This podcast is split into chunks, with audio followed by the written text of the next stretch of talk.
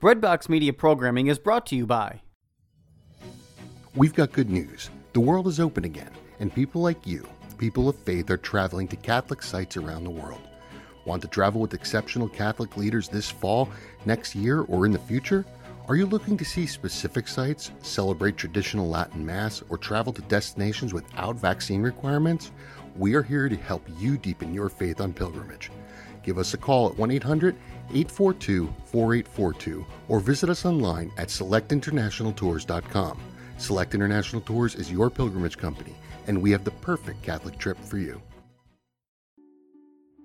Are you looking to serve God and society? Consider putting your gifts to work as a lawyer. Ave Maria School of Law has been educating faith filled lawyers for over 20 years. Ave Maria School of Law is committed to training lawyers to use law appropriately around the moral issues of our time. Visit avemarialaw.edu to learn more about integrating your faith with a law degree. Hey everyone, I'm so excited to launch season four of Quote Me. We have an excellent lineup of guests, quotes, and conversations coming your way this fall. If you haven't already, I'd encourage you to leave a rating and review. This helps get the word out, helps bring more people into our community, more people listening to the show, and understanding more and more of who God has created them to be. Thank you so much for listening, and I hope you enjoy this season of Quote Me. Welcome to Quote Me, a weekly podcast that seeks to encourage, inspire, and lift you up to be all you were created to be. Words are powerful. Recognizing and celebrating the impact they have on our lives can comfort or challenge us, or both at once. I'm your host, Lindsay Schlegel, and I'm so glad you're here. Today, I hope we can honor the truth, beauty, and goodness of well chosen language and so glorify God. Let's begin. My guest today is Nicole M. Caruso, the author of Worthy of Wearing, published by Sophia Institute Press. She is also a professional makeup artist and beauty consultant, former beauty editor, and homeschooling mother of three. Nicole's mission is to inspire women to invest in their self worth with her movement hashtag worthy of wearing.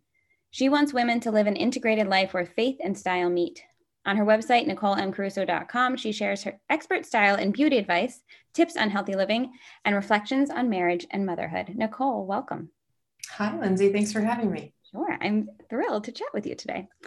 Um, and we have a quote from St. Augustine, who is one of my favorites. His feast day is my birthday. Um, and one of my my sons has his name for a middle name. Oh. Which sometimes I feel like he's like he's three, right? So he's like the pre-conversion Augustine. I'm like, can we skip to the end um, after that whole conversion thing? Um, but our quote today is Our hearts are restless until they rest in you. So I'd love to hear if you can remember where you first heard this quote. I don't think I can because I feel like it's, I've seen it in so many iterations, but how does that work into the work that you do? Well, I don't remember where I heard it. I think it was in a book of meditations or something like that, where it was just kind of like at the bottom of the page or something. And I saw it and really felt um, I could relate to it. The restlessness that we feel when we're searching for God or we're searching for the deep meaning in our life or who we're meant to be, what our mission is, and we have no idea where to begin. Um, and so much of my story started when I was in that restlessness. And I'm like doing those cries out to, at the time, I think as a teenager, early teenager years, I really didn't know is, if God was even real. I was raised Catholic, but I didn't understand um, really anything about the church other than you know seeing crucifixes and uh, saint statues and thinking they were just you know decorations in our in our Italian American house. um, so I think that restlessness was something that I really could understand. And then knowing that it only will stop when you are kind of sitting in the gaze of our Lord, knowing that um, He is completely in control and He has amazing plans for your life. Yeah, yeah, absolutely. Um, and and you see that in a way that I think a lot of people don't see it or didn't see it before they, they came across the work that you're doing to see it in the clothes that we wear and the way that we style ourselves the way that we present ourselves.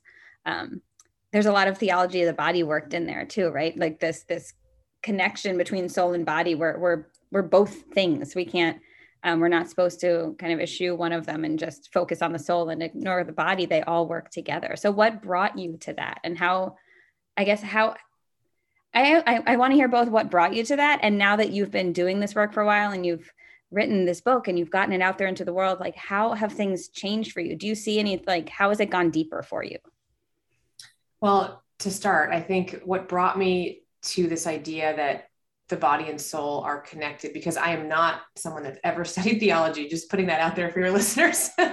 um, I really discovered it through personal experience. So, um, grew up always loving design, style, fashion, just art, like culture. It was just to me, the theater of it, the beauty of it was just um, so attractive. And I knew I wanted to pursue a career working in that industry in some way, whether it was makeup, style, fashion, and I ended up doing all the above.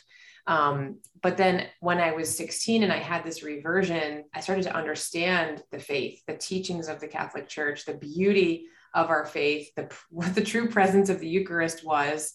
Um, and I felt like I sort of was living this double life for a while because I was you know, on fire for my faith, growing in love for Christ, understanding who he was for the first time as a, as a person. Um, and then I was going to public school with all of my public school friends, uh, listening to whatever was on the radio and watching all kinds of movies that were, you know, definitely scandalize would scandalize me now.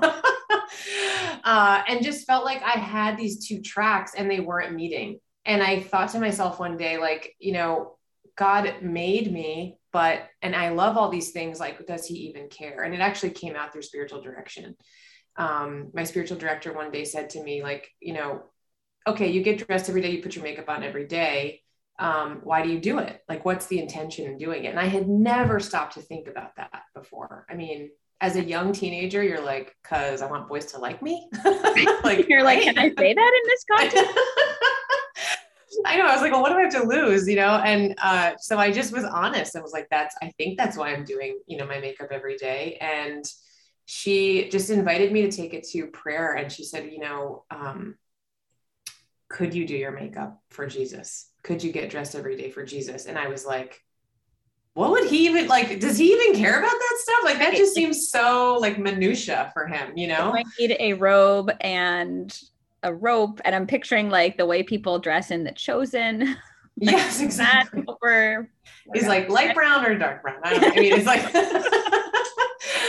there wasn't really a lot going on there. And they had such a different way of dressing for the weather and the state in life that they had. So um, but that invitation to take that to prayer, I think was the spark for this entire thing. Um, and as I started to, you know, work in makeup, work in fashion, and see the talent and the artistry, but also see the um, work that they're doing against, you know, femininity and against, you know, promoting what true womanhood is. It was just like this bomb went off, and I'm like, there's got to be something to the beauty, um, and and yet, uh, you know, the faith always seems to kind of reject style. So it's like I had to explore it. Right, right. Is the faith actually rejecting style, or is the faith rejecting this iteration of style and how it's been morphed and twisted? Yes, yes. So I think I, I just found through my own experimentation of, of trying to dress to fit my field and also trying to dress in a way that dignified myself that there was overlap. There was a way to um, go out and into a business meeting and feel super fashion forward in the middle of Manhattan and also look um, dignified and respectful and professional. Um, so it was just, you know, through making a lot of mistakes too, that that all came about. Um, but I just felt there was such a lack of resources for women to understand that these two things do overlap, that the intentional way of putting ourselves out into the world actually can help spread the message of Christ through our own confidence and joy, um, and so Worthy of Wearing really is a book that I just want women to take to deeper examination. What is my purpose? What am I created to do? How do I want to put myself out into the world? And what are some of those practical things that I can learn to make this my own? Yeah, I love how you're connecting it to your relationship with God and to others and to yourself, right? There's all those parts of it. It's not, I think that it seems to me that often fashion that strays in the wrong direction is not definitely not focused on what God thinks. Probably isn't really focused on what the self thinks either. It's think about it's focused on what others will think in a way that is not um, that's not helping anybody. So I love that. I love that turning it on its. I want to say turning it on its head on its head, but actually putting it back in right order. Mm-hmm. Um, okay, so now as a mom, I'm thinking you have three young children. Like, how do you?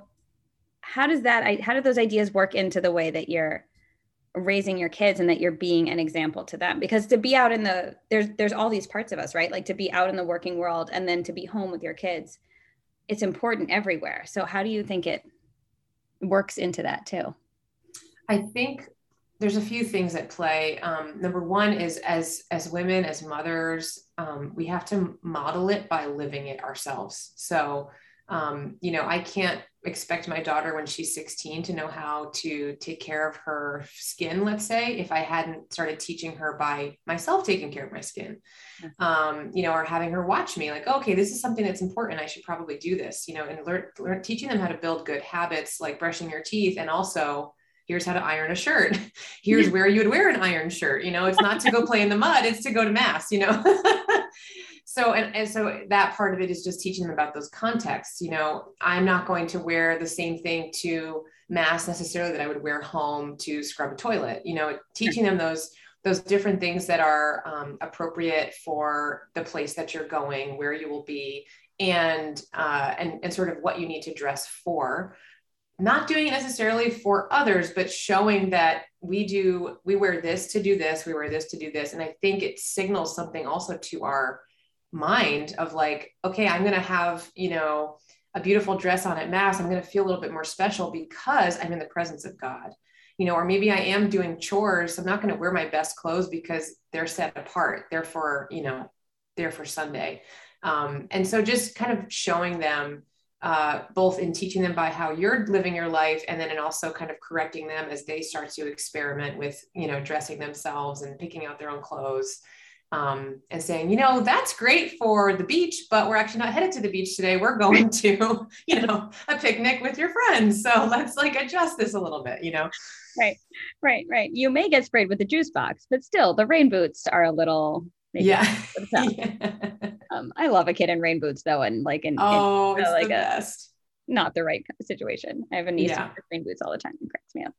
Um, so, what would you say? What is your top advice to someone who's maybe hearing this idea of worthy of wearing for the first time, um, and is has ordered your book but is waiting for it to come in the mail and is trying to like, how do I start? I haven't been living this way before. What is? Where are the first things I can't? I'm not going to go buy a whole new wardrobe right now. Like, how do I take what I have um, and redirect it in a way that's going to glorify God? So I always say to sort of start by opening up your closet, your drawers, and looking at what you already have. I guarantee you don't hate every single thing in there. I'm sure there are things that you really do like, whether it's the color of it, the fit of it, um, how you feel when you're wearing it, something that you know your husband or your sister or your neighbor always says, "Wow, you look great." You know, you look great in that.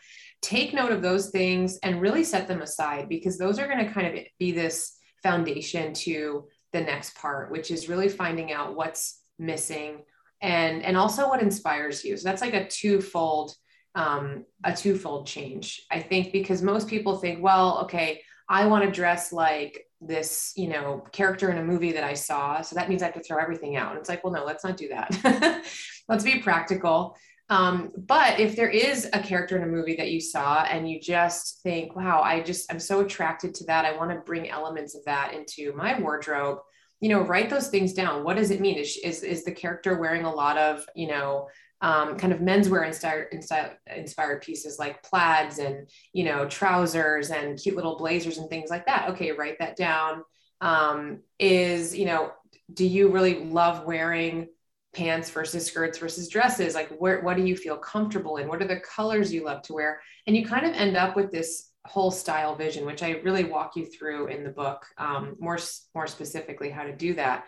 But um, when you know exactly what's missing like what the holes are in your wardrobe it's so much easier to go out in whatever budget you're in and shop for those specific things. So it really frees you up from holding on to clothes that don't speak to you, don't make you feel confident, and you can kind of just let them go, you know, donate them or give them to someone who would really love them. and then start to rebuild you know okay I, I'm, I notice every time i go to mass on sunday i'm looking for a sweater in this specific color so next time i go to you know thrift store department store you know whatever wherever you shop for your clothes um, i'm going to be looking for that sweater you know and keeping a little log um, you'll end up spending less money on random stuff that's just happens to be on sale or catches your eye. Um, and your closet will be so much more cohesive so that getting dressed actually takes less time and you can just get on with your day. It doesn't have to be this like 30 minute long process of like going right. through all your insecurities every morning. And you're still like i still don't feel comfortable.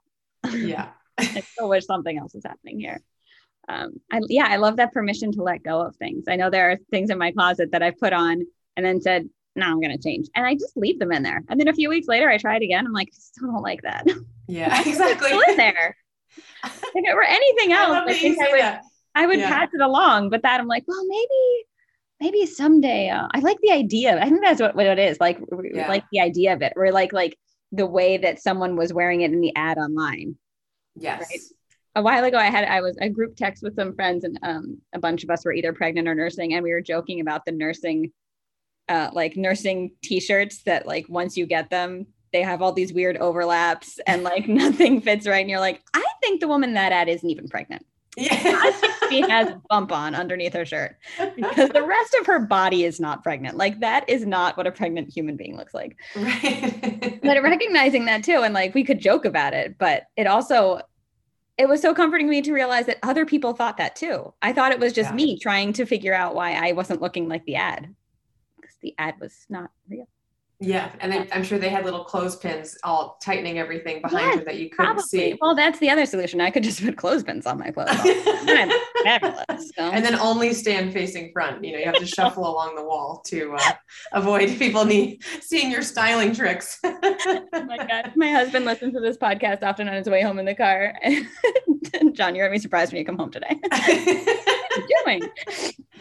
Um, that is that is great advice, and I'm very grateful for that personally. And I know that our listeners are going to be grateful for that too. Um, there's more on your website, there's more on your book, and on social media. So we're going to link to all of that in the show notes. Thank you so much for hanging out with me today. I really enjoyed. It. Oh yeah, it was you. great to talk with you. Listeners, as always, to suggest a quote or a guest, follow the show on Instagram, quote me underscore podcast, or contact me at my website, lindsayschlegel.com. If you enjoyed this episode, please subscribe to the podcast, leave a review wherever you find your shows, and tell a friend. Until next time, God bless you. This is Kevin O'Brien of EWTN's Theater of the Word. I'm excited also to teach middle school and high school literature, speech, and drama with homeschoolconnections.com, an online Catholic curriculum provider. Your student can meet with me online for a live, interactive class. Whether you take apologetics with John Martignoni, or grade school with Jackie De La Viaga, or any of the other 400 plus courses with homeschoolconnections.com, online Catholic learning for your homeschooling family is available for you.